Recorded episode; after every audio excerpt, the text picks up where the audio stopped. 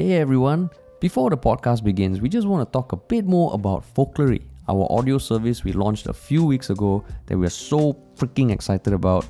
Um, what we do is we help you celebrate someone special in your life with messages from the people they love in the form of a podcast that we help you create. Our interviewer will uh, chat with someone you nominate to talk about a specific person, a theme. It could be about a gift for someone's birthday, and we'll condense it into a 30 minute personalized podcast just for that person. And as part of a campaign that we're doing to push Folklory forward, we're aiming for 100 customers in 100 days. And it's really exciting because we've actually delivered for the first batch of customers, and we even have testimonials from one of the customers, which you'll listen to right here. I think the team have very good experience being able to talk to people of all sorts and of all personalities and draw out the things that matter, you know, as as a human being passing through the world and maybe also with an emphasis on people who grew up in a very Asian conservative culture where people don't really communicate their inner thoughts and feelings. So I think it's really valuable. It's it's like it's like instead of sending family to therapy session, you can just do this casual conversation and open a channel for dialogue. So yeah, that's actually someone we recorded and we created a folklory for. So if you want to find out more, please head on over to our website. It's folklory.com, F O L K L O R Y. The link is in the show notes, and we would love as much as support as we could get from our listeners. All right, now on to the podcast. What's up, everybody? Welcome to another episode of Yala. Bum, bum, bum. your thrice weekly podcast where we talk about the hottest news and the buzziest topics and the most amazing announcements with a touch of what, Terence? With a touch of intrigue and uh, political wrangling. Alamak. Oh, we're going dark. ah. Yeah, we're going, going- dark going this Good in. Friday. Going all in. Going all in, man. This Yeah. Good Friday. Um, but like, how was your week, man? Um, I mean, it was a, it I mean, it was a you know typically kind of busy week and everything, and Mm. uh, but yeah, the the I mean, it was. I think the week was defined by what happened on Thursday evening, lah. The dropping of the the the proverbial bomb, lah. Right.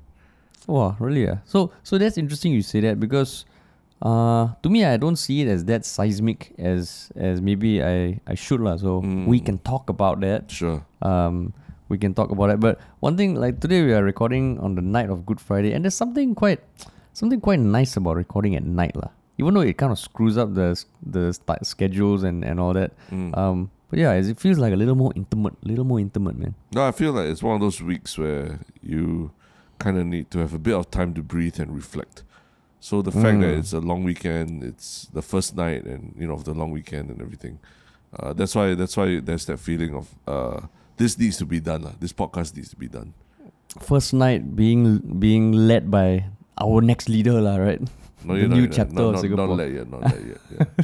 not yet. Not Okay, yet. but before that, before that, we do want to make a plug. Yes.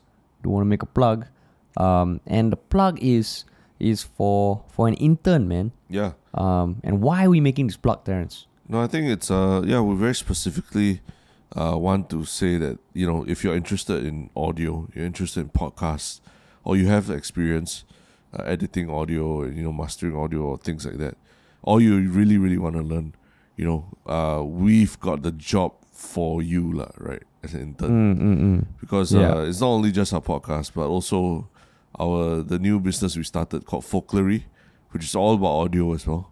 So there's a Mm. lot of uh, things that we want to do with Folklory, and we really need help now, right? Yeah, yeah, yeah. And and I would say audio would be primary, but there's also a bunch of video editing that that we could use help with. So so if you want to learn about audio, if you're good at audio, um, and and just interested in editing, there is so much to be done, so much to be done, and we guarantee that you will learn a fuck ton of shit. Mm. So if you're interested, just um, hit us up at our Yalabat Instagram. Just slide into our DMs. Just just do what you gotta do. Send us a portfolio. Send us your work. Tell us why you want to intern with us. And yeah, let's let's let's make it happen, man. Yeah, And and there really is a lot to do. There's a lot to do. yeah. That's why we're here on Cool. a Friday on a Friday night, right? Yeah, that's why Yeah. on Good Friday, recording a podcast. Yeah. Cool. Cool. All right. Now that that's out of the way, what is the the bombshell that was dropped last night, man, Terrence? It's the it's the white elephant, lah, so to speak, in the room, right? Mm. white white elephant in the room. Everyone's talking about it. Uh, I mean, in, in, in, not not not in a controversial way, but in almost in a ah finally kind of way. Actually, actually, normally the white elephant is the thing that nobody's talking about. right? Uh, no, actually, white elephant is the something you buy that you don't use, right? I think I think Then- maybe, but the the more correct reference is the pink elephant, lah, right? We were trying No, to the pink not- elephant we're is also to not talk about the pink elephant. Oh yeah, like, yeah. So I, I maybe or maybe white horse, the white horse. Uh. White horse is the, Wow, your your your metaphors all. No, there's something. I think it's just the elephant in the room. the elephant in the room, correct? Yeah, Fuck like you went put white Pink. colors to this elephant. yeah. I think pink elephant was that a club in Pink, New no, York? pink elephant is the thing. Don't think about a pink elephant. yeah, yeah, yeah, the correct, first thing you think about is a pink elephant. White elephant is something you buy and you don't use. So I don't think this is a white elephant. And then white horse, is it- white horse is someone who's related to someone important in the army, lah, right? yeah, Ah, exactly. okay. So, So no colours. this, Just as So, I mean- just as well. every one of those things kind of in some way are related to the story. Mm. But um, it's I guess it's it's the it's not it's the gorilla in the room. Yeah. Ah, that's the thing. The gorilla in the room that everybody sees. Oh, I've never heard the gorilla in the room. You never heard a gorilla in the room? I've heard the experiment where the, there's a gorilla bouncing. Uh, there's people bouncing a ball, and then you're asked to count how many bounces there were. Then a gorilla actually walks past those people, and people actually don't notice in the video. That's the oh experiment. yeah, yeah, yeah. Is that where you Yeah, get gorilla yeah, in the room from? No, 800 pound gorilla. It's oh 800, oh, 800 pound gorilla. gorilla, is- I heard that, but I never heard the gorilla in Yeah. the room. Like the gorilla, why is the gorilla in the room? That's the No, the so literally, there's using English.com. A thousand pound gorilla in the room is an idiom which can be used to say something in the is the biggest problem in a relationship. Oh fuck! There's an article: the elephant in the room versus the 800 pound gorilla. Mm, yeah, Okay, so elephant in the room is the issue that everyone is ignoring. yes, 800 pound gorilla is the one where everyone is you can't. cognizant of. Okay, got it. Yeah, you can't. Ignore. So, so I guess this is the 800 pound gorilla. lah. Correct, correct. That is walking past you as everyone's bouncing basketballs. Yeah, correct, correct. and there's a real, there's a real video. It's not even a, it's not even a, a joke. we will put that link in the show Yeah, notes. yeah, yeah, We will put that link in the show notes. Yeah, yeah, correct, correct. Cool. Okay, so what are we talking about? Yes, we are talking about maybe the most uh, important piece of political news that um, you know in the uh, that has come out in the past two years, lah, right? Basically, Mm, mm, mm. and that is Yeah. the the declaration that Lawrence Wong is the is definitively the leader of the 4G team leading Mm. leading Singapore. Yeah. Right. Yeah. So I mean, it's not it's not a new new phrase that we've heard because just in fact within the past two years, the previous leader of the 4G team was also announced um uh Sugar Daddy Heng, right? But then he stepped down last April, Yep, yep, right? yep. Um and and after one year, which I mean at the time they said they needed time to come up with a candidate who who makes sense and after a whole bunch of processes that we'll get into, yeah, uh, Lawrence Wong has been endorsed Mm. um, by by the group of ministers lah. Yeah, So and, the and 4G PM ministers- PM Lee also uh, put out a statement, lah, right? Yeah, That- correct, correct, correct. Uh, basically lays out the whole process of how they came to that decision, and uh, yeah, Yeah, and and I mean the process essentially involve um, the Khaw Boon Wan, Mm. who is the former transport minister and the PAP chairman, who uh, did like apparently did a consultation process and went spoke one on one with all the ministers Mm. to kind of get views of um, who they would want as the the leader of the 4G 4G team lah. mm, mm, Um, so I think yeah, Khaw Boon Wan was went together around together with Tan Chuan Jin, who's the Speaker of the House, and the NTUC Secretary General Ng Chee Meng. mm, mm. Then after that, they came to a consensus lah. Then apparently, uh, Mr. Khaw found that the overwhelming majority of those consulted supported Minister Wong as the leader. Mm. So Uh, but the PM so the, yeah. the important thing to note is is still a majority lah, but not doesn't mean that it's uh, every single person. It was it doesn't mean that it was unanimous lah, right? Correct. It doesn't mean that it was unanimous. And also, uh, the views of the PM and the two senior ministers were not sought. Mm. So that means PM, uh, Tharman, and who's the other senior minister? Teo Chee Hean, is it? No, yeah, Teo Chee Hean. Mm, mm, mm. Teo Chee Hean and Tharman were not sought lah. Mm. So they were they FOMOed out lah. Yeah. They FOMOed out. Yeah. But And then- uh, and- yeah. So okay, so the thing about this leader thing, right? I remember the last time when they announced it for Heng Swee Keat, I was, I was a bit like, now what does that mean? Because right now Lawrence Wong is the finance minister. Mm. Uh, is he gonna carry on? He's also he also holds another another big post, and he's um uh, he's he's everywhere now, lah, right? Mm-mm. I So think once in he terms becomes of, a in terms of Yeah. uh, their positions, I think we have to wait till the prime minister comes forward and announces changes because technically this will probably mean that he will become DPM lah, uh, deputy prime minister. Uh, according to speculation from I think the Straits Times opinion editor that I just saw yesterday. Like Sugar Daddy Heng, lah. Sugar Daddy Heng was DPM, yeah, and you can you can be DPM and finance minister at the same time.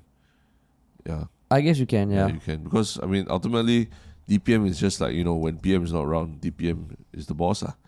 Mm, Uh, so you so when when he so when assuming PM is around most of the time, then then you'll be doing your finance ministry stuff lah. Yeah, but I, I ultimately you still need to wait for the the actual announcement from PM about cabinet roles and reshuffles and all that lah. Yeah. But but actually Yeah. I got I got one question ah. Ah. Why why why this announcement now, of all times? Why on this Thursday evening, before a long weekend and everything? ah? Um I mean, the larger I- scheme also why now, and also in the more micro scheme, why on this date, uh, before a long weekend and everything. ah? so that next week on the 19th all the 4G ministers can go to the clubs and party. Yeah, just in time for right. the, the Lawrence Wong can go and open bottle, Open bro. bottle. open bottle. Come, everybody, all MP. I tell Yeah, that's Right? now all the other MPs can be, hey, Lawrence, you pay, ah. Yeah. You pay, ah, on you, ah. I Zouk book out one night. You know, that kind of thing. Everybody dressed in white, dancing to like Mambo. No, then they have Zouk. those UV light parties, you know, where everyone in white will just glow in the Oh, dark. yeah, yeah, yeah. Yeah, Yeah. Lawrence Wong, oh yeah. yeah, and yeah. Sugar Daddy Heng breaks it down on the floor. Yeah. Yeah, but why else, rooney. Yeah. I mean, um, I think people are saying like, you know, now the uh, hopefully we've we've seen the worst of the pandemic behind us, touch wood, right? Mm. Uh, Mm. and, and then yeah, lah, Singapore's opening up. We're already talking about hosting F1, maybe two F1s for all we know. Uh, and things like that, lah. Jay Chou concert announced and all that. So it seems like stuff is getting back to uh, normal ish, you know, and, Mm. and Mm. and this is something. This is a decision that was supposed to have been made like you know a year ago or two years ago already. So no better time to re- announce it, lah. But I, I also think that you know, uh, during the pandemic, they realized as well that a lot of these like uh, uh, announcements when they make it on like on the just before the weekend, right? There Mm. usually there usually is a uh, a bit of time for everything to sort of settle down and simmer down, and people to think about it over the weekend. And then after that, on Monday, you know, the news cycle like kickstarts all over again, lah, right? You know, Mm. analysis and all that. And, and so, so less, there's generally be be less chatter, lah, you know, on, on, on social media and all that. Yeah, they tend to do that quite a lot. Uh. This sort of yeah. announcement come. Yeah. Then like people like us have to record on public holiday or exactly. thanks to them. Yeah, or we could have been talking about something, some other fun, crazy, serious topic or what. But no, you know, we have to cover this Yeah. on, That's a, why on weekend. Yeah. you can bet all the reporters also like fucking hell yeah, man. yeah. Long weekend, I planned staycation already. all just throw away. Uh, Right. Yeah. Or you know, I go in church and this is my religious holiday. Then suddenly I have to write articles. Yeah, I have to write article, make video, record podcast, all. Yeah, yeah, yeah. But, But- but but in, in that sense also, you can tell that there was uh it was coordinated. I mean, not say coordinated, but I think Lawrence Wong put up a Facebook post. Uh, Then the other candidates all the rumored candidates lah, right? Chan Chun Sing, Ong Ye Kung also all, all had Facebook posts come out uh, Yeah. quite quickly. So it seems to me that um, yeah lah, they they they all kind of you know seem to be ready for this announcement to be happening already lah. So so when you heard it, right, what was your what was your first thoughts? Actually, when I first heard it, it was uh, by one of our uh, friends slash listeners, Don. He messaged Mm. me, "It's Lawrence Wong." So I think at that point I was like changing my baby's diapers or something.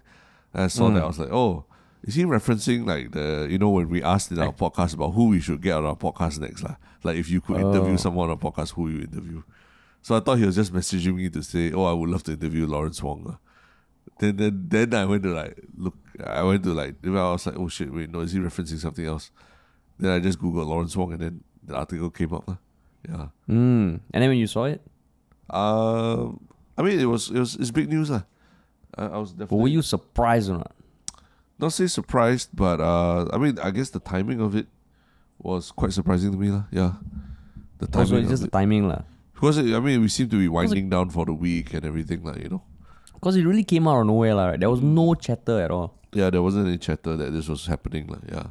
Yeah, so so Khaw Boon Wan and these one-on-one meetings all happened very covertly. No buzz, no chatter, and boom, come out. Yeah, and Um, Kong Won because- has like for for someone who's retired from politics, or he's still doing a lot of stuff. He, he's. SPH chairman, all that. Oh, he's SPS chairman. ah. The new, I think, yeah, the new um non-media, trust, ah. non non-profit arm. You know, Mm. the, the SPH Media Trust. He's the chairman. Yeah, Mm, mm, mm. yeah. But so yeah, so when I remember seeing this, I I was not. Uh, I mean, I, I, I was like, oh, okay, that that kind of makes sense. Like you can almost draw the the the, the dots or join the dots that that led up to this, lah. Because I think in recent months or maybe even the past one or two years, uh, we can see Lawrence Wong kind of like get bigger and bigger roles, uh, give more more and more important speeches, while the so-called competitors, uh, Ong Ye Kung, Chan Chun Sing, and even Desmond Lee to a certain extent, their roles were, or maybe they just they just didn't leave that good a, uh, an impression when I don't know publicly speaking or even the roles that that they that they have like it's not front and center as Lawrence Wong, Mm. and they always tend to rile people up lah somehow yeah, somehow they always do that. So that's where for this I was like, okay, I mean, it makes sense lah. It doesn't feel like wow, that's crazy. yeah, yeah, yeah. I mean, no, I, I, I as in, I, I always kind of saw Lawrence Wong as the front runner already, lah. Mm. I, I'm not going to say I called it or anything like that, because there's like. Yeah, Or really, literally in one of the WhatsApp groups that I'm with you, you literally type that. Yeah, Call yeah lah. I was just doing that to to irritate irritate people in the WhatsApp group lah.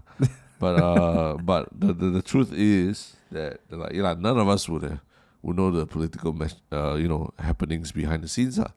But yeah. the yeah, just from everything that we've seen in recent months of of uh of of, of the political theatrics that everyone is doing lah, right? Of all of Mm. them, it felt like Lawrence Wong's one was a straight line to the to the prime ministership lah.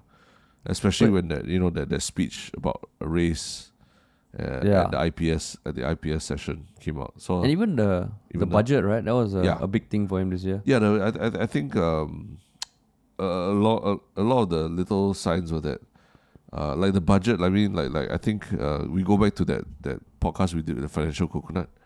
When you, you Mm. ask how what what do you think of the budget? Is it you know it's a it's a really tough budget to deliver lah, but it seemed to be delivered um, with a conscience lah, you know, with with them acknowledging certain things about the difficulty of higher cost of living and things like that lah, right? So so Mm. that's a real skill lah, to be able to deliver bad news and then not have everyone like be bitching about it the next day lah, right? Yeah. Um, you know, I, but but I would also say that there maybe in the sense that there might be some confirmation bias at play, both for you and myself, lah, right? Because Mm. we, we already I mean we've talked about this at nauseum and talked about how Lawrence is probably the the next one in line. Because I'm in a, a lot of uh, I'm in a WhatsApp group with like uh, you know friends who who I, I would describe as more establishment lah, in the sense that they they they are definitely the types that vote PAP because there's no reason for them to vote opposition. They're doing very well in life. They're they're they're, they're all you know um, high level working professionals, uh, or you know doctors, lawyers, blah blah. They're, they're sort of or finance people and all that. Um, Mm. So they got no reason to be angry at PAP or anything, but a lot of them were unhappy that Lawrence Wong was chosen. ah. So Mm. so the, so so yeah. In that sense, I, I didn't. I maybe in my my in my little bubble, I didn't feel that it was a it was a sure case that Lawrence Wong would be chosen as well. Because you know these things sometimes can can surprise you. Mm.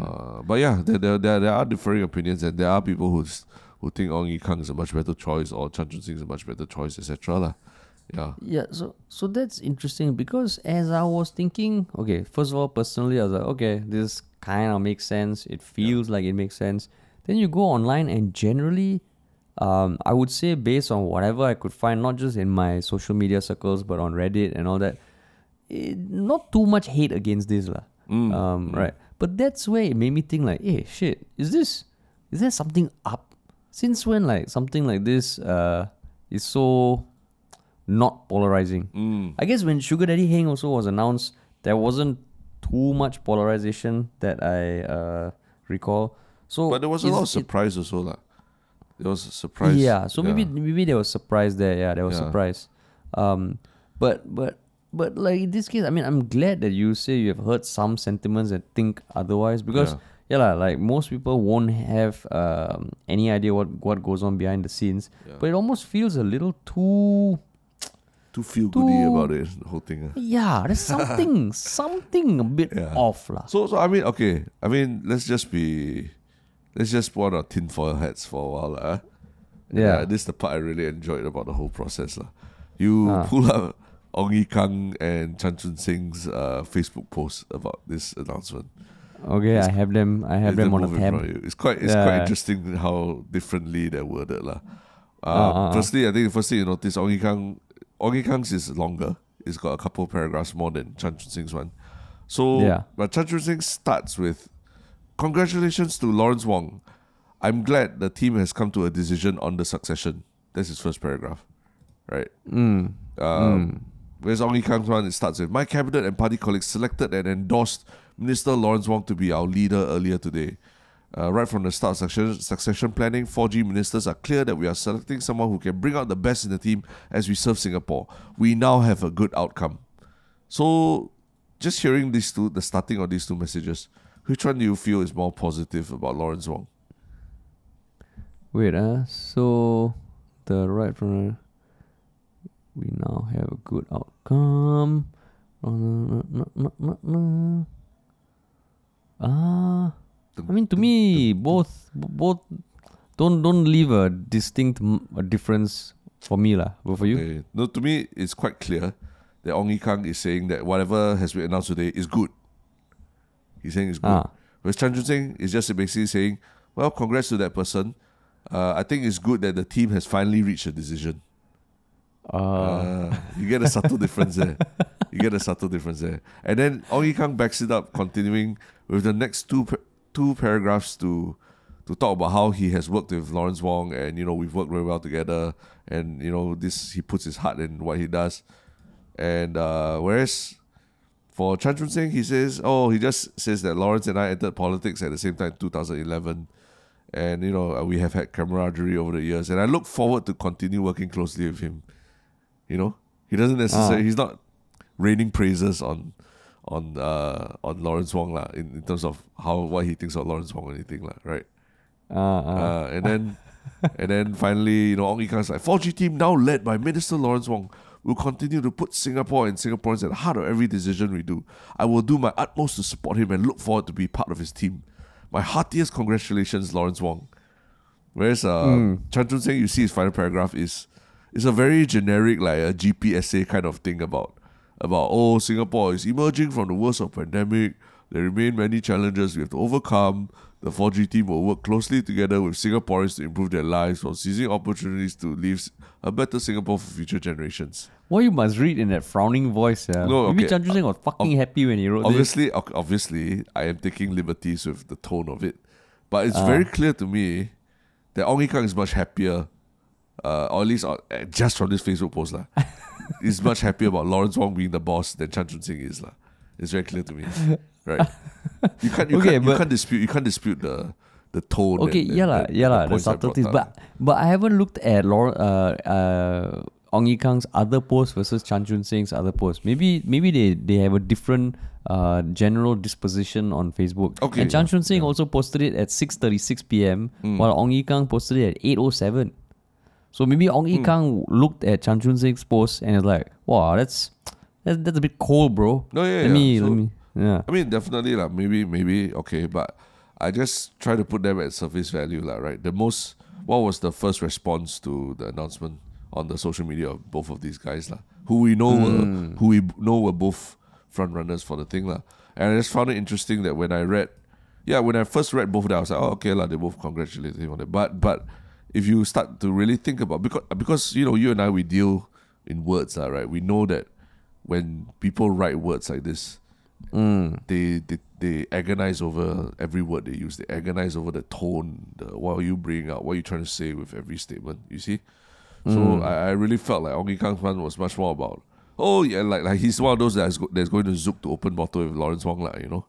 He, whereas Chen Sing is more like the, uh, yeah. Let Ah, me see fuck, if I got time. go to, party, yeah, if. I got time to drop by, I'll drop by lah. I'll let you know. Ah, I'll let you by, know. ah, pop by. I'll let you know. You, I'll WhatsApp you. I'll let you know. You tell me where. I'll let you know. Just as Lawrence Wong about Lawrence Wong about to open another bottle, Chan Chun Sing is like, guys, you know, I got an early morning tomorrow. ah." Singapore, just- yeah, Singapore. We need to we need to seize opportunities to leave a better Singaporean, Singapore for future generations. So good night. Yeah. But yeah, no, but I think one thing I also saw uh, in in the rumblings online or elsewhere, the sentiment that Lawrence Wong makes sense because he's the he can be the bridge between Ong Ye Kung and Chan Chun Sing. Mm, mm, Yeah, because true. because Chan, Chan Chun Sing and Ong Ye Kung, I think their their demeanor, their vibe, maybe a little more, a little more polarizing, lah. Right? Um, yeah, and and, I and mean l- I, I don't know. I mean, it's very clear to me. I mean, Ong Ye Kung and Chan Chun Sing both came from the military and everything, right? Mm. Um, it's not easy to also navigate your way up the military ranks, lah, right? Without Mm. without being at least a very competitive, ambitious person also, lah, right? So Yeah. they are. We know for a fact that they are very ambitious, competitive people, lah. Mm, mm, mm. Whereas So- Lawrence Wong is like, you know, chill, play guitar, or right? Yeah, I mean, guitar. I don't want to say lah, yeah lah, but yeah lah, he's not the conventional what you would think of, uh, yeah lah, of a of a prime minister kind of person. I mean, I mean, the big elephant in the room also. I mean, that, uh, the, the, wait, elephant no, wait, the big gorilla in the room also is. I mean, you know, is there any are there any parts of his personal life that might get in the way of being a a clean cut politician? You know, uh, and you. I mean, I, I I believe that he he has been divorced before.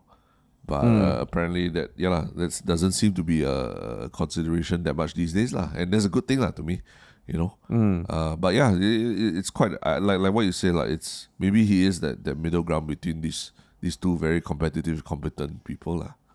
And and in some way also it's i guess it's refreshing that okay here's a guy who is not as like um it's my way or the highway or at least that his com skills lah his com skills are are more in the vein of like a, a Tharman for example you know like Yeah. eloquent articulate like can say things that are maybe not the easiest to swallow but he makes it a little a little tastier lah. Correct, correct. But but that's where I'm like, hmm, okay, this is this a little little too good to be true? I don't know.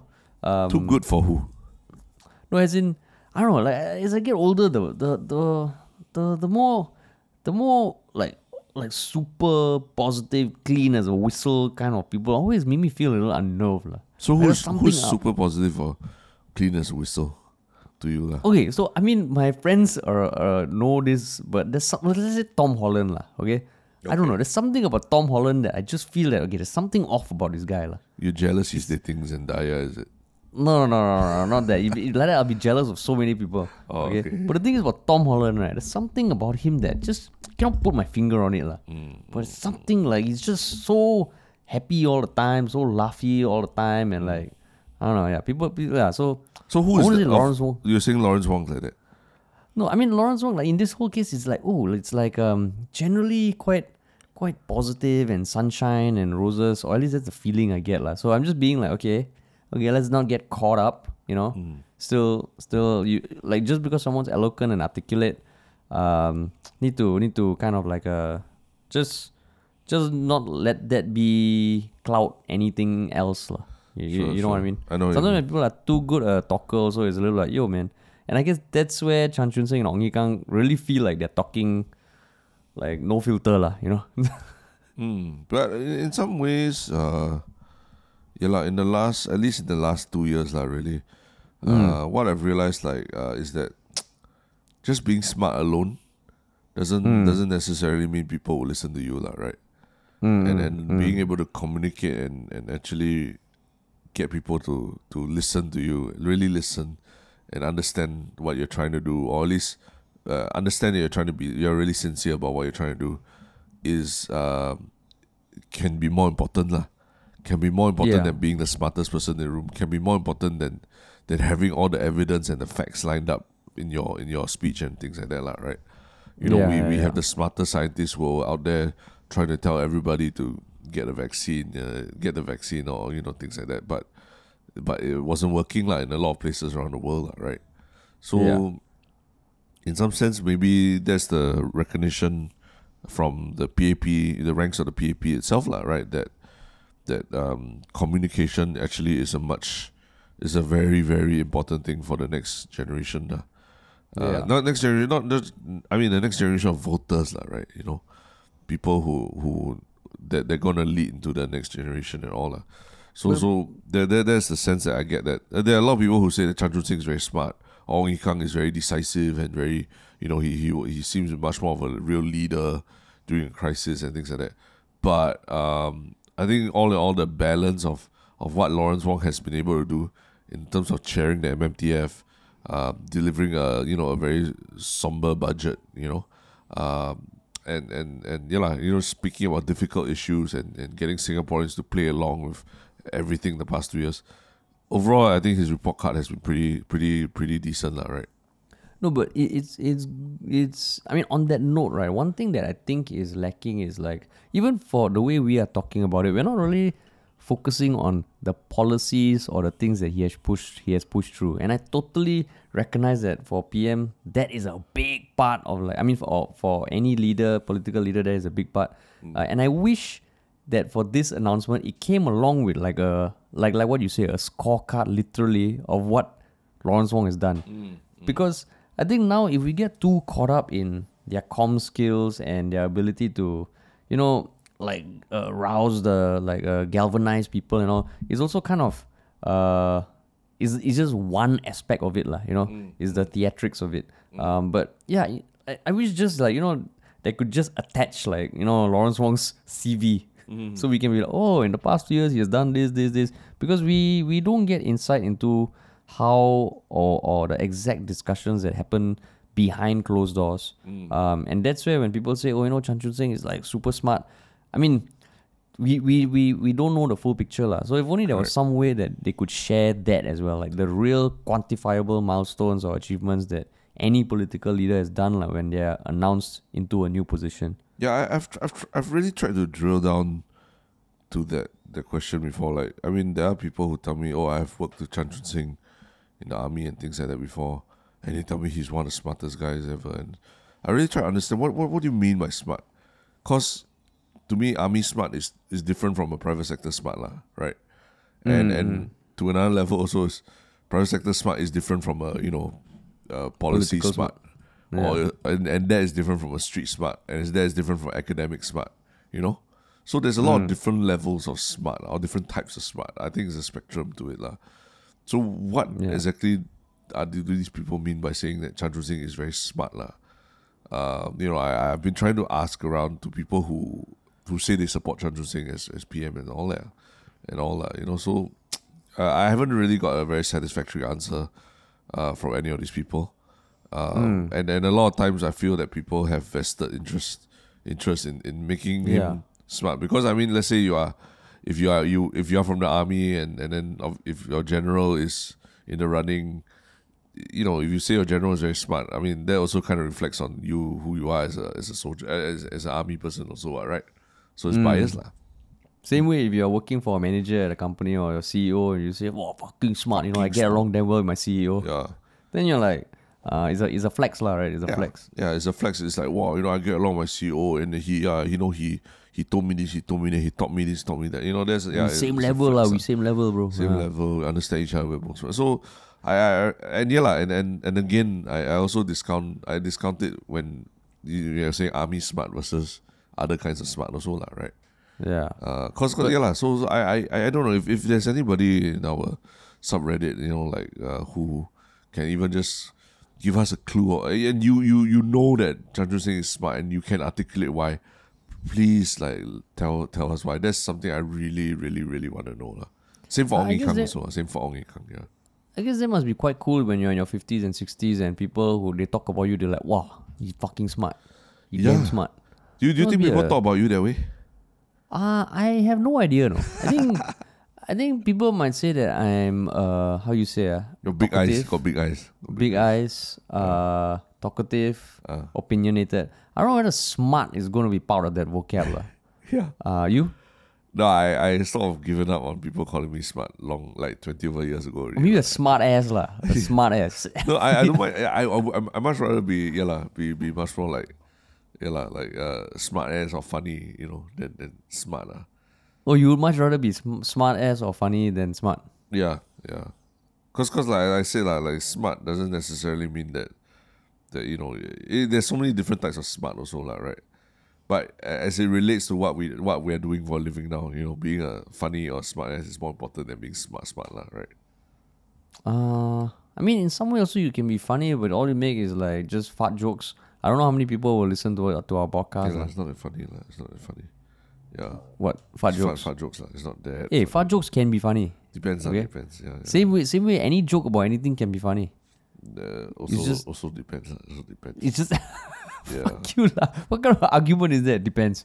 Yeah, it depends. I mean, I mean Uh, without going into specifics, because there's, I think there's a whole long conversation also, lah. but but yeah, I mean, I mean, I, I think I think it's it's, uh, it is um, I mean, part of, it's probably part of politics as well, lah, right? Where they need to be able to, uh, let's say like someone like Dr. Janil Puthucheary, right? He came on a podcast. He hung out with us for about two hours, and uh, left a generally positive impression on Yeah. us and on our audience as well. Our Yeah. audience of uh, you know at least a couple thousand people who listen to every podcast and all that, right? yeah. So it's it's, I mean that's a skill, you know, to to be able to do that within the, that two hours. So Yeah. you know, like uh, it's it's and it's something you you know that he has had a lot of uh, you know, media training, whether whether I don't know through his work or through through whatever sources lah. But he's he's yeah he knows what he's doing lah, right? And mm, maybe mm, in mm. that same way, these guys also know how to make mesmerize a room and make everyone feel like wow, these guys are so smart. That's why they're our leaders lah. You know, Maybe yeah.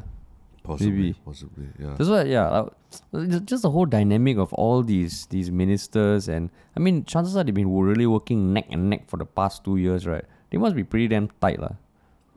Wow, it'd be damn hmm. fun to get them all like hammered, That's and right. then just Yeah, ask them truth or dare questions. yeah. That's truth why I, I was so fascinated to hear that they used to have a football team and Yeah. everything. Because I I mean, that's a if I if I was there and there was someone I didn't like, I think I would probably be the one that like kicking their legs and stuff like that. That's why you're not. That's why you're not a minister, That's why I'm not. Because I can't play that game. I can't like smile. Oh hey, hi, hi, nice to meet you. And then let's play, let's play football. Oh, you know, I'm so tired. I can't run. I'm so, I'm so unfit and that kind of thing. Fucking tackle, Yeah, fucking tackle, tackle angry, eh. wow, tackle, you know, that kind of thing. Yeah. Can't But yeah, I don't have I mean- for it, lah. Yeah. But yeah, it'd be interesting to hear from from our listeners what their thoughts are on on our subreddit or Instagram or anything, man. Please, please share your thoughts. Yeah, but your your I mean your people around you, your family, all that are they, uh, how have they been reacting to the news and all? Haven't met my family since uh, yesterday, Okay, so the that that surveys haven't been done yet. okay, but your fiance, all these things, any? Um, I mean, fiance, yeah, like uh, same thing, lah. Like, oh, okay, that makes sense. Oh, You know, it feels okay, but we haven't gone in depth yet, lah. is it no no no no cheering or anything happy lah? Uh, I mean, just like mm, okay. Why in your household you all were like like popping popping champagne already? Yeah? Oh no lah, no lah. But I think uh, uh, you know, at the same time while we are hearing this news, we're also getting news that oh, people in Shanghai are dying from the lockdown. Uh, in America, cases are rising again. in New York City, you know, things like that. And then uh, over here, we are, you know, we're, I, you know, we're making plans for staycation and stuff up. like that. You know, Yeah, yeah. So- opening up. It- it's, it's like yeah lah. Is it the last two years? Have they really? Has it really been as bad as some people are saying it is? Has been, or, or, you know, is it is it? Are we really doing a lot better than than what we actually give ourselves credit for lah? You know, Mm. yeah. So so that makes me wonder lah. The announcement like this coming at this time makes me wonder about that lah. Whether are we really that? Have we done so well that we can just be like looking past COVID and, and thinking about all these existential issues like who is going to be my leader and stuff like that, lah. right? Mm. Yeah, yeah. Because remember when the true. when we did the the last general election, it was in the thick of COVID, and a lot of people were damn pissed off that that we were we uh we were doing an election also lah, right? Yeah. Yeah. Whereas now I think people are like, yeah, yeah, yeah, it's about time to talk about this leadership thing. eh? Got ben- got mental bandwidth. Uh. Yeah, yeah, yeah, exactly. Mental bandwidth. But yeah, Cool. Interesting. Uh. Cool, So cool. speaking Yeah. of uh, the handing over, I mean, at least the announcement of uh, the shift of power in one one large uh, Singapore Inc.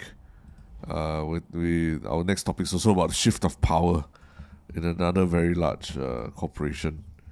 Mm. Uh, you know, led by by an, uh, a very hostile hostile investor, so to speak, a hostile Mm. takeover situation. And what is this yeah. story?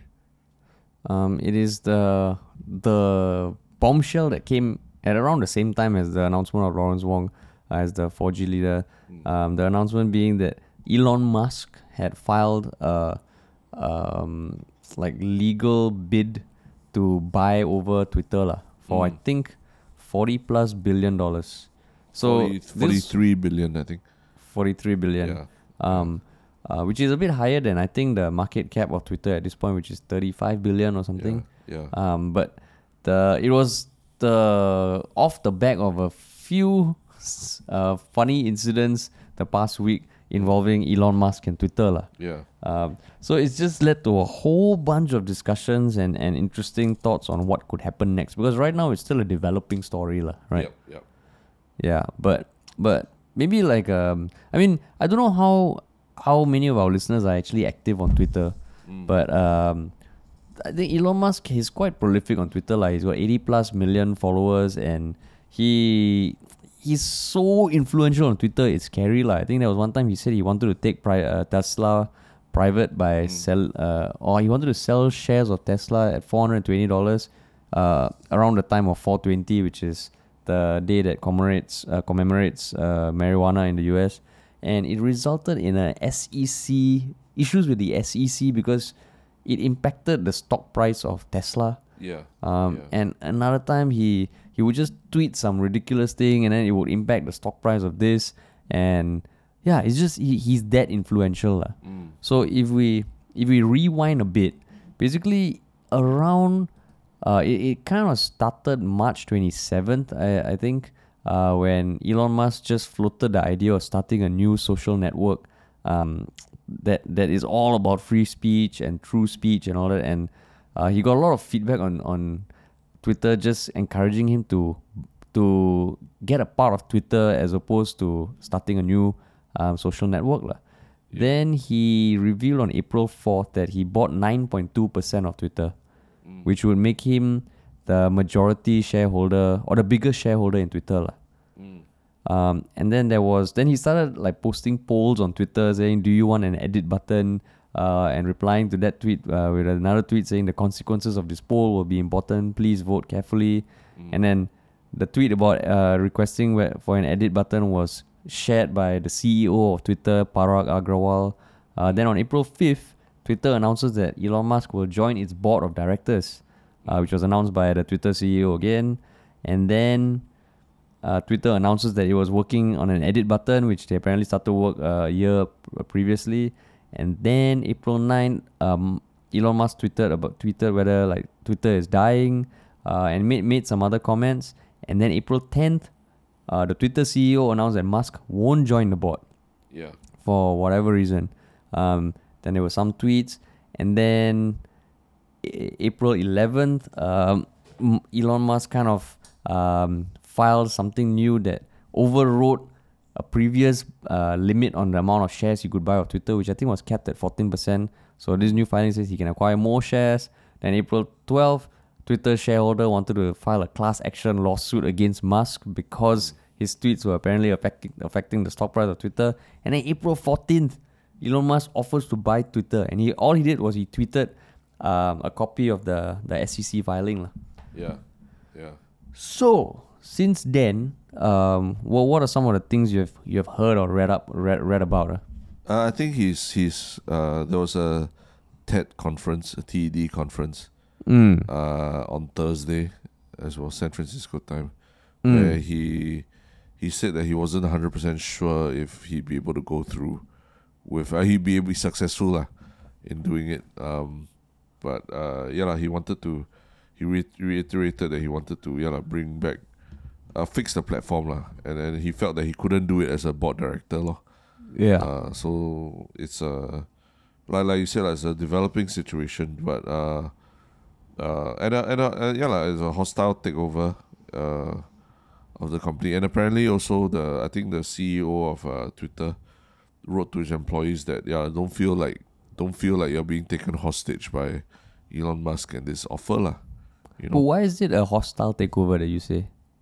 because uh, I mean, in, in, in corporate parlance, the hostile takeover is usually when uh, it starts with uh, and what they call an activist investor, an investor who thinks that the current management team is not doing well enough, and you know slowly comes in and acquire and and sort of builds up enough uh, enough stake in the company to influence the hiring decisions of the management lah. That means they can they can come in and then they get a chair on the board and then they convince other board members that the current man- management team is not unlock- unlocking enough value for shareholders and the current management team needs to be fired. So uh, there are literally yeah lah, like uh, corporate uh, corporate um, inv- activist investors who do that for a living lah. You know, they literally go and look at uh, all these these uh, the filings of all these public companies, and then they see which ones actually could do with better management or what, and then they go in and they rile up the you know they rile up all the shareholders. They they come in and they just rattle their swords and and and and warn of like you know if I get if I get majority stake, I will get rid of the management and and, and everything. Uh, and and if if anything, it's um it's a way of just waking up the whole company as well lah, into realizing hey are we uh, are we really getting the best value that, that we can get for the company based on the management that where, where we've hired right now lah right Mm, mm. so when when they say it's hostile in the sense that that's what they, they come in with the, the intention to to overhaul everything lah. And then Mm. it's it's not I mean you think about it for any company that has has taken years and years to establish a you know a very uh, a very stable a very supportive board who supports your decisions who supports your management and all things like that for someone to come in and just say hey, every everything needs to be changed that can be very very uh i mean yeah like it, that definitely feels hostile at the very least right Mm, so mm. that that's i think that's why they are characterizing it as a hostile takeover lah. So, so what you're saying is that it's a hostile thing in the sense that here's one person like a maverick wanting to kind of impose his his um, vision His- for the company just Yeah. by by offering a sale, right? Or offering to buy it out. uh by yeah by buying it out or convincing enough enough of the shareholder uh, buying it out or convincing enough of the shareholders that the management team needs to be changed uh, entirely yeah Mm, mm. Yeah. And so so yeah, that that that was something that like I, I I recall reading about the hostile takeover and it, it was yeah around that sort of sort of perspective. But um I saw something that Mark Cuban, the the badass in entrepreneur in the US also he was tweeting which which un, like opened up a whole other uh can of worms that I, I was reading up online. Basically his his point kind of said that okay if if one person with access to like 40 plus billion dollars can actually make an attempt to buy part of Twitter or buy over Twitter, yeah it is now going to open the doors for every big tech company out there like Google, Facebook to also try and do the same lah. Because in the grand scheme of things, 43 billion uh, for these huge ass companies is a is a drop in the ocean lah mm. right? Um, so it is going to put a lot of pressure on Twitter because you can imagine, like what you said, for the shareholders. Um, I think right now, e- even at Elon Musk offer, it is already higher than the, the uh, what the stock price was, lah. So for the shareholders, if Elon Musk buy, the long longer term shareholders would still make a profit. So there's going to be that pressure, right? yeah Um, and then if he if they say no, uh, Elon Musk uh, might he's he also said he might give up his nine point two percent now, uh, which yeah lah, like if nine if your biggest shareholder is pulling out, I would assume that the stock price would dip lah. So then the shareholders will be like, yo, what the fuck? Um, why why are you saying no? Because if you say no, he's going to pull out, the stock price is going to go. So Mark Cuban was just saying that either way, Elon Musk stands to benefit, lah. Because Yeah. if he says no, uh, Twitter goes down, then he Mm. could potentially put a new bid in future, or or just enjoy the premiums that he has already um, uh, enjoyed from the time he bought it to uh, that which caused the surge in the stock price, lah. Yeah. So it's just it's just then you you start looking at all these tweets and all and people like what like what you hinted at also like it could cause tensions between the management of the team and the and the shareholders lah because if the management of the team believe in the long term vision of Twitter um that they feel it can go past its previous high uh, that was enjoyed I think in February 2021 Mm. the shareholders are not gonna it's gonna be tough to convince them lah like okay hold on for another few years when there's an offer right on the table now Correct, correct.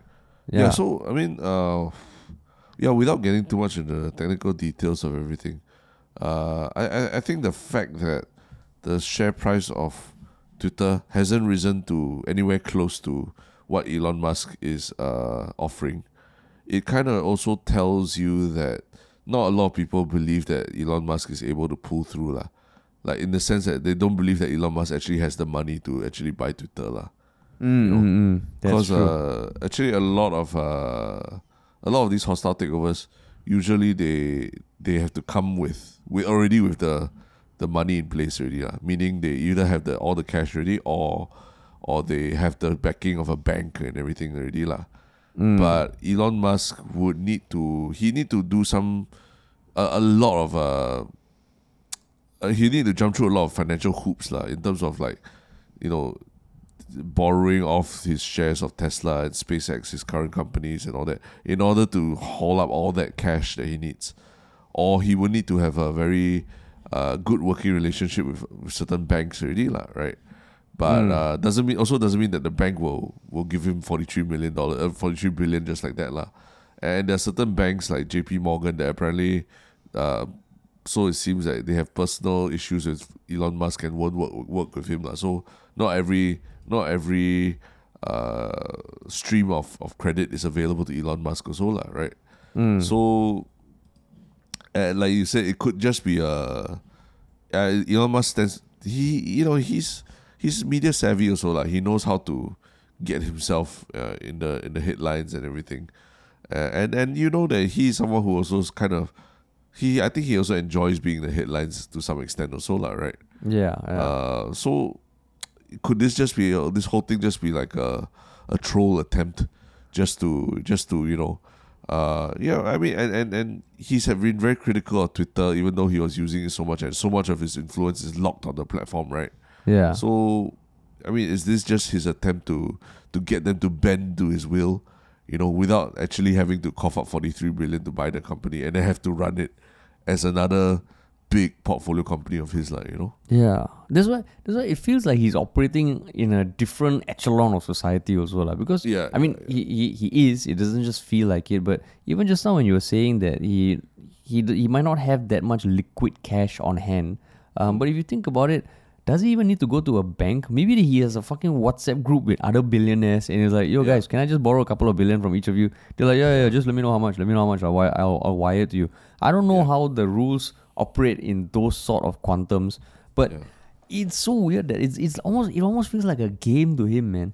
Yeah, yeah. That- no, and, and sometimes he, maybe he doesn't even need to borrow the money to buy the thing. He could, I mean, maybe the other board members want to have Elon Musk as a fellow board member. You know, you you No, don't know these true, things. lah. That's true. maybe they're like, oh yeah, actually it'd be great if Elon Musk could could actually own Twitter and, and you know it'd be and and help to unlock the potential faster and all that lah. But but so that's the thing like it's a what we're watching here is a very uh it's it, it's sort of like uh you know those old old Renaissance paintings where you see like uh, it's a painting of a battlefield and there's so many different things going on Mm. and and like yeah you, you you look at one corner there's this like there's this fight going on there's this picture of blood and, and gore and violence then another corner there's another detail and everything and there's just so much so many different ways to to analyze this issue and so many different competing interests involved that um it, it's very hard to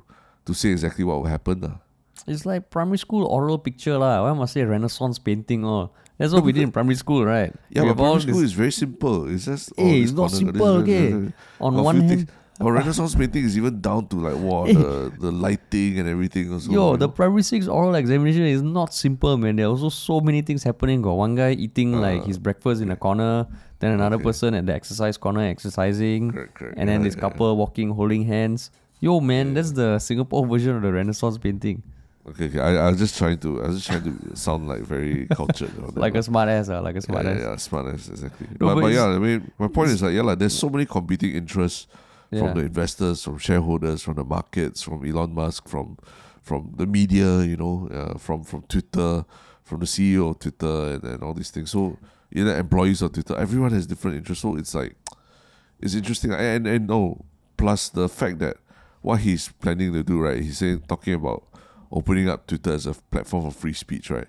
Mm. That's going to rile up a lot of uh, people on the left as well Yeah. you know That's you because im- Twitter has been yeah like, Twitter has been putting a lot of parameters and rules of what you can or you can't say on their platform, which has also riled up a lot of people on the right lah, who feel that they're being unfairly targeted for their for what they're saying lah. And that's Yeah. why you can imagine to get 43 billion from the maybe the right wing, right? You probably have money being thrown. No? It's almost like Elon Musk just like inadvertently started a crowdfunding campaign to get 43 billion. And I don't think it'd be difficult, man. I mean, you Yeah. think about like the Rumble, is it uh, the platform that Trump wanted to start? I think they are they are swimming in money, man. Mm. I guess it's just almost like the world is not ready for for a billionaire as rich as Elon Musk. lah. It's almost like yeah, the, we, we don't know how to cope with someone who can just literally single handedly affect companies to this extent. lah. And it's Yeah. it's scary, man. It is scary as shit. Remember yeah, remember that that classic scene from the movie, uh, the Christopher Nolan movie Inception, when when they they discuss about how they're gonna do that that big Inception, that final scene of everything Mm. on the plane, and you know how they're gonna what they have to book out the business class tickets and, and close off that section. yeah, and then yeah, the yeah. Japanese guy is like, uh, don't worry, consider it done already. Why? Then they're like, why? Is it because I bought the airline? You know? So it, feels like this kind of moment, lah, right? yeah. When the billionaire's like, oh yeah, I wanna, I wanna like, I wanna change a few things at Twitter. Oh, so how you gonna do it? Well, buy over Twitter. Yeah, that's why. that's why exactly. It is Yeah. reached that level already. So so yeah, like, it's gonna be interesting to see what happens. lah. Yeah. Oh yeah, it reminds me of a story. The time when I, I think I was having, I was meeting some really rich person lah for for lunch lah, and Mm. in the business kind of capacity lah. And then I think I just sat down and then he like I was offered like oh I, I ordered croissant or something and then I sat down. Then I was like oh yeah yeah this. Then he was asking oh what do you think of the croissant here? And I was like yeah it's it's pretty good ah. Then he's like oh okay that's that's cool. Yeah, we were thinking of buying this place, ah, so I just wanted to know what you thought about the croissant. you know? So like it's a totally different echelon. Like when people ask me about croissant, usually I'm thinking they're like, Oh yeah, you know, I come here often. I, oh, I want to get so that it's also. I'm hungry. Yeah, get sometimes. I sometimes I sit here and have a coffee, then I, I think about the croissant.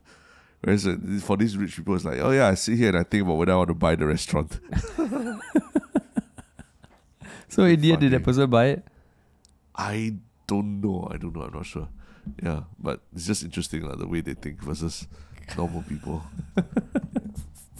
Would love to get there one day lah. Would love to. Oh yeah, this this place the Cai Peng nice ah. Oh is it? Yeah, I want to buy over this Cai Peng restaurant. Even the Chai Peng restaurant is is uh, a bit more of a okay like you can imagine uh, the quantum of buying over a Chai Peng restaurant versus a restaurant. Uh, I Mm. think is is also different like Chai Peng stall. lah. Yeah, Right. yeah, yeah. So maybe baby steps are baby steps. First you buy over the uh, I don't know Singapore we don't have lemonade stands, yeah. but you you work your buy way up. Peng store ah. Cai not bad. Ah. It's, a, it's like a flex ah. It's a bit Yeah. of a flex. It's a You flex. know, hey, you come next time. You come visit me. You you come my Cai Peng store. I give you I give you a free meal. yeah, no, you cannot just Chai Peng store. You say, oh yeah, I, I own a eatery. I own a Uh, eatery. Yeah, Yeah. yeah, yeah. Then you show up at a Chai Peng store. Yeah. eh. Yeah, correct. Cool. Oh. Cool, man. Cool. It's a developing story. Yeah. Yes. Yeah, we, yeah. Do do yeah. Do do keep us posted lah. If you all Mm. hear new developments also. Mm, mm, mm. Actually, Yeah. what's your interest in the story? I mean, it's just the dynamics of like you hear the the narrative that we've all heard is oh these tech companies are getting too powerful. Then here comes one person who could potentially just be, be like one tell one of those tech companies that we all have said are too powerful to shut the fuck up and I'm gonna buy your entire existence. Mm, So I think that's ridiculous. lah. It's crazy. I mean it's interesting to watch. Um but yeah, so that's where I feel like, hmm, okay, let's see what happens. True. You? That's true. Uh, yeah, yeah. I mean, just just the the fact that we have never seen billionaires with like 80 million Twitter followers uh engage in this kind of like hostile takeover kind of behavior before lah. Or at least that publicly, like publicly. Yeah, that publicly and and with probably with a lot of support from the public also lah, right? Yeah, correct, correct. Yeah, yeah, yeah. So so that's that's what's interesting to me lah. I mean, Elon Musk has transcended uh being just a business figure or anything already lah, right? Yeah, he's really an influencer. Yeah, he's in pop culture already lah. Yeah. Yeah, he's influencer, influencer to the max, Yeah, to yeah to the to the X as in SpaceX. max to the Yeah. X. Yeah, but yeah, Cool, man. That brings us to uh, what is your one shiok comment of the week? huh? My one shiok comment was just posted 54 minutes ago. Oh, really? Yeah, it's it's from uh, mandaobrien who posted on the general ideas to talk on Yah Lah But Part Three uh, Reddit thread, uh, and it reads: Super new to the Reddit and love this uh, and this thread. I love the podcast and look forward to hearing them every week, especially during work when it gets pretty boring. Wondering if the podcast would have timestamps for the different topics that y'all would talk about. That would be super helpful. Sometimes just skip the topics and go to the one shiok thing before them. Um, I mean that's that's interesting. Uh, timestamps. See the thing about timestamps, I don't know whether the podcast players are like YouTube in the sense if you embed a timestamp, it will go forward, which is why we we haven't explored it. But I mean, if there's enough interest, um, we we we might we might we, we might try on unless you're saying on the Reddit post itself, lah. But yeah, we don't also. So if you're interested, if you think that would be useful, just go to that comment and just upvote the shit out of it. Yeah, Yeah, but I mean, yeah, like, it, like I enjoy suggestions like that to to help our podcast be more accessible and all that, lah. mm, mm, correct, correct. Cool. Yeah. Uh, Yours? My, my one shiok comment uh, is not anything that you find online. Actually, I just want to shout out to a couple of uh, listeners who have come up to us in recent days and just like you know told us that they enjoy listening to podcasts and and, uh, and they're fans. Uh. So if I get their names wrong, don't kill me. But I think one was Bryce and another was uh, Sydney. Mm. Uh, so both guys who came out came out to to to us over the, the last couple of days and just said that recognized us and said that they love listening to the podcast. So actually that yeah that that quite rarely happens, uh, at least to me lah. In terms of uh, people, you know, our listeners telling coming up to me and saying they love the podcast. So I, I was very I was very excited about it lah. It really made my day to hear you know to have people say hey I listen to the podcast and enjoy it a lot and, and you know uh yeah lah, like I know you you messaged me and I was like, oh, Terrence is is I can feel the happiness in his text. Yeah because it's, it's, not- it's not about it's, it's about yeah it's about what we're the content of what we're talking about that, that excites people lah. Mm, and, and the fact that it relates people can relate and everything that that, that to me is, is, is damn awesome lah. Yeah. So and- so if yeah. y'all are listening, if you listen and you see Terrence in public, make sure you go up to him and tell him your uh that, that you listen to our podcast. It'll make Yeah. his day, man. Yeah, yeah. Especially if uh, it makes my day even more. Even if I'm wearing a mask and you do it, that means what? Mm. We've transcended the, the just just only recognizing when you It's see the an eyes, Indian ah, and an, the when you- only when you see an Indian and Chinese person together. Yeah. you're like, hey, is that Harish and Terrence? no, or if you're ordering something lah. Like there, there was one time I think I was ordering coffee, and the person making the coffee turned around like Yah Lah But. I was like, oh Uh, snap! the voice, the sure, voice, the voice, yeah, man. yeah, yeah. Yeah, that was cool. that, that was cool. Cool. All right, cool. But yes, and- so what is your one shiok thing of this Uh, weekend? My one shiok thing is, is actually a trailer for a show that was made in the UK that I don't know. Oh yeah, it, it's come out already, but I just saw the trailer. It's called um, what's it called? Uh, we Are Lady Parts, and it's Oh. about this this uh, a British television sitcom about an all-female Muslim punk rock band. And how I chanced upon this is that the lead actress is actually a Singaporean who's based who's been based in London in London for like the past ten years, I believe.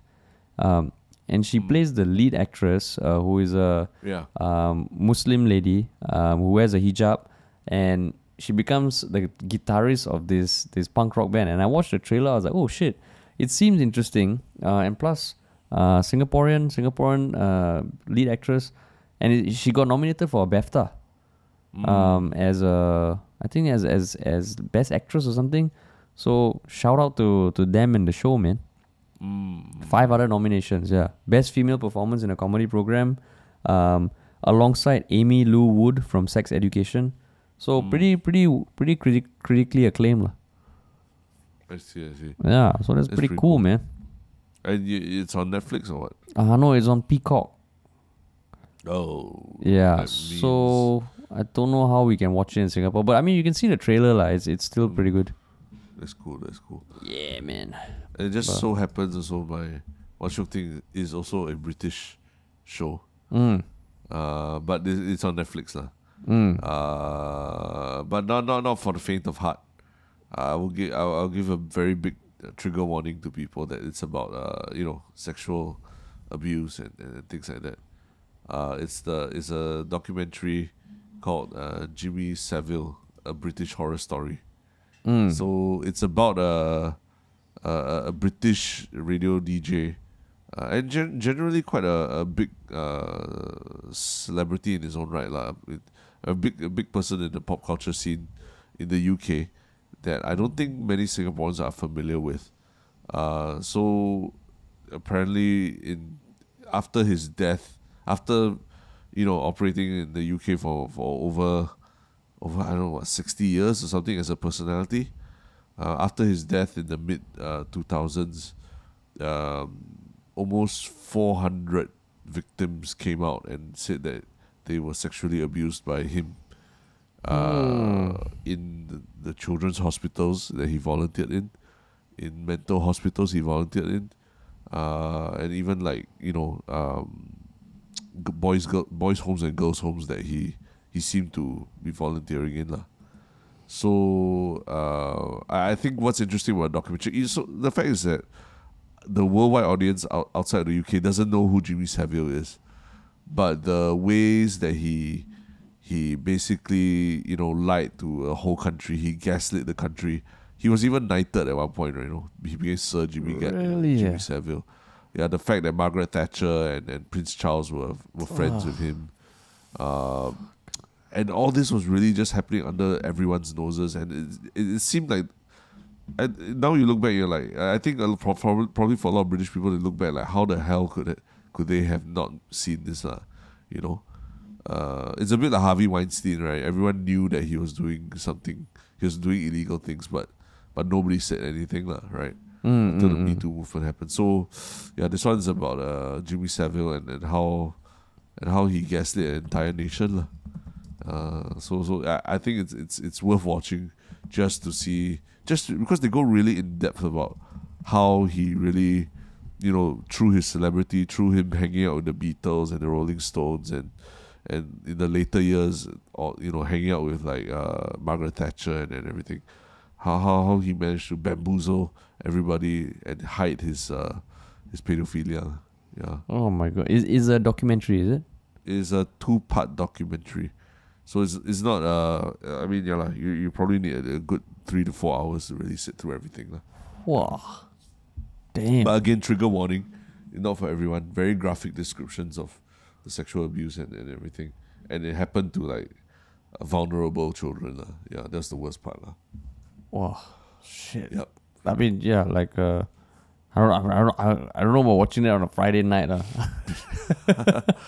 I mean, yeah eh, sometimes you just need to suck it up and you know, you know, and just it's just uh, yeah lah. It's just good to understand how these people's minds work. lah. Yeah. Wow, cool, man. Cool. I mean, that's Uh, not cool, but yeah lah. The the the, the, the doc- documentary is pretty is pretty good lah. Oh, I mean, Yeah. cool as in like a a cool that we squeezed out this podcast at the, by the end of the week. Yes, yes, yes, correct. Yeah. Yeah. All right. All right. Um. So I guess that's we're at the end of it. Yeah, but yeah, do do f- do. We hope we factor in your discussions about the the new prime minister in the next few days, lah. Yeah. yeah. Go forth and and uh discuss go forth and discuss. Lawrence it out. Yeah. Cool. All right. All right. We're good to go, right? Peace.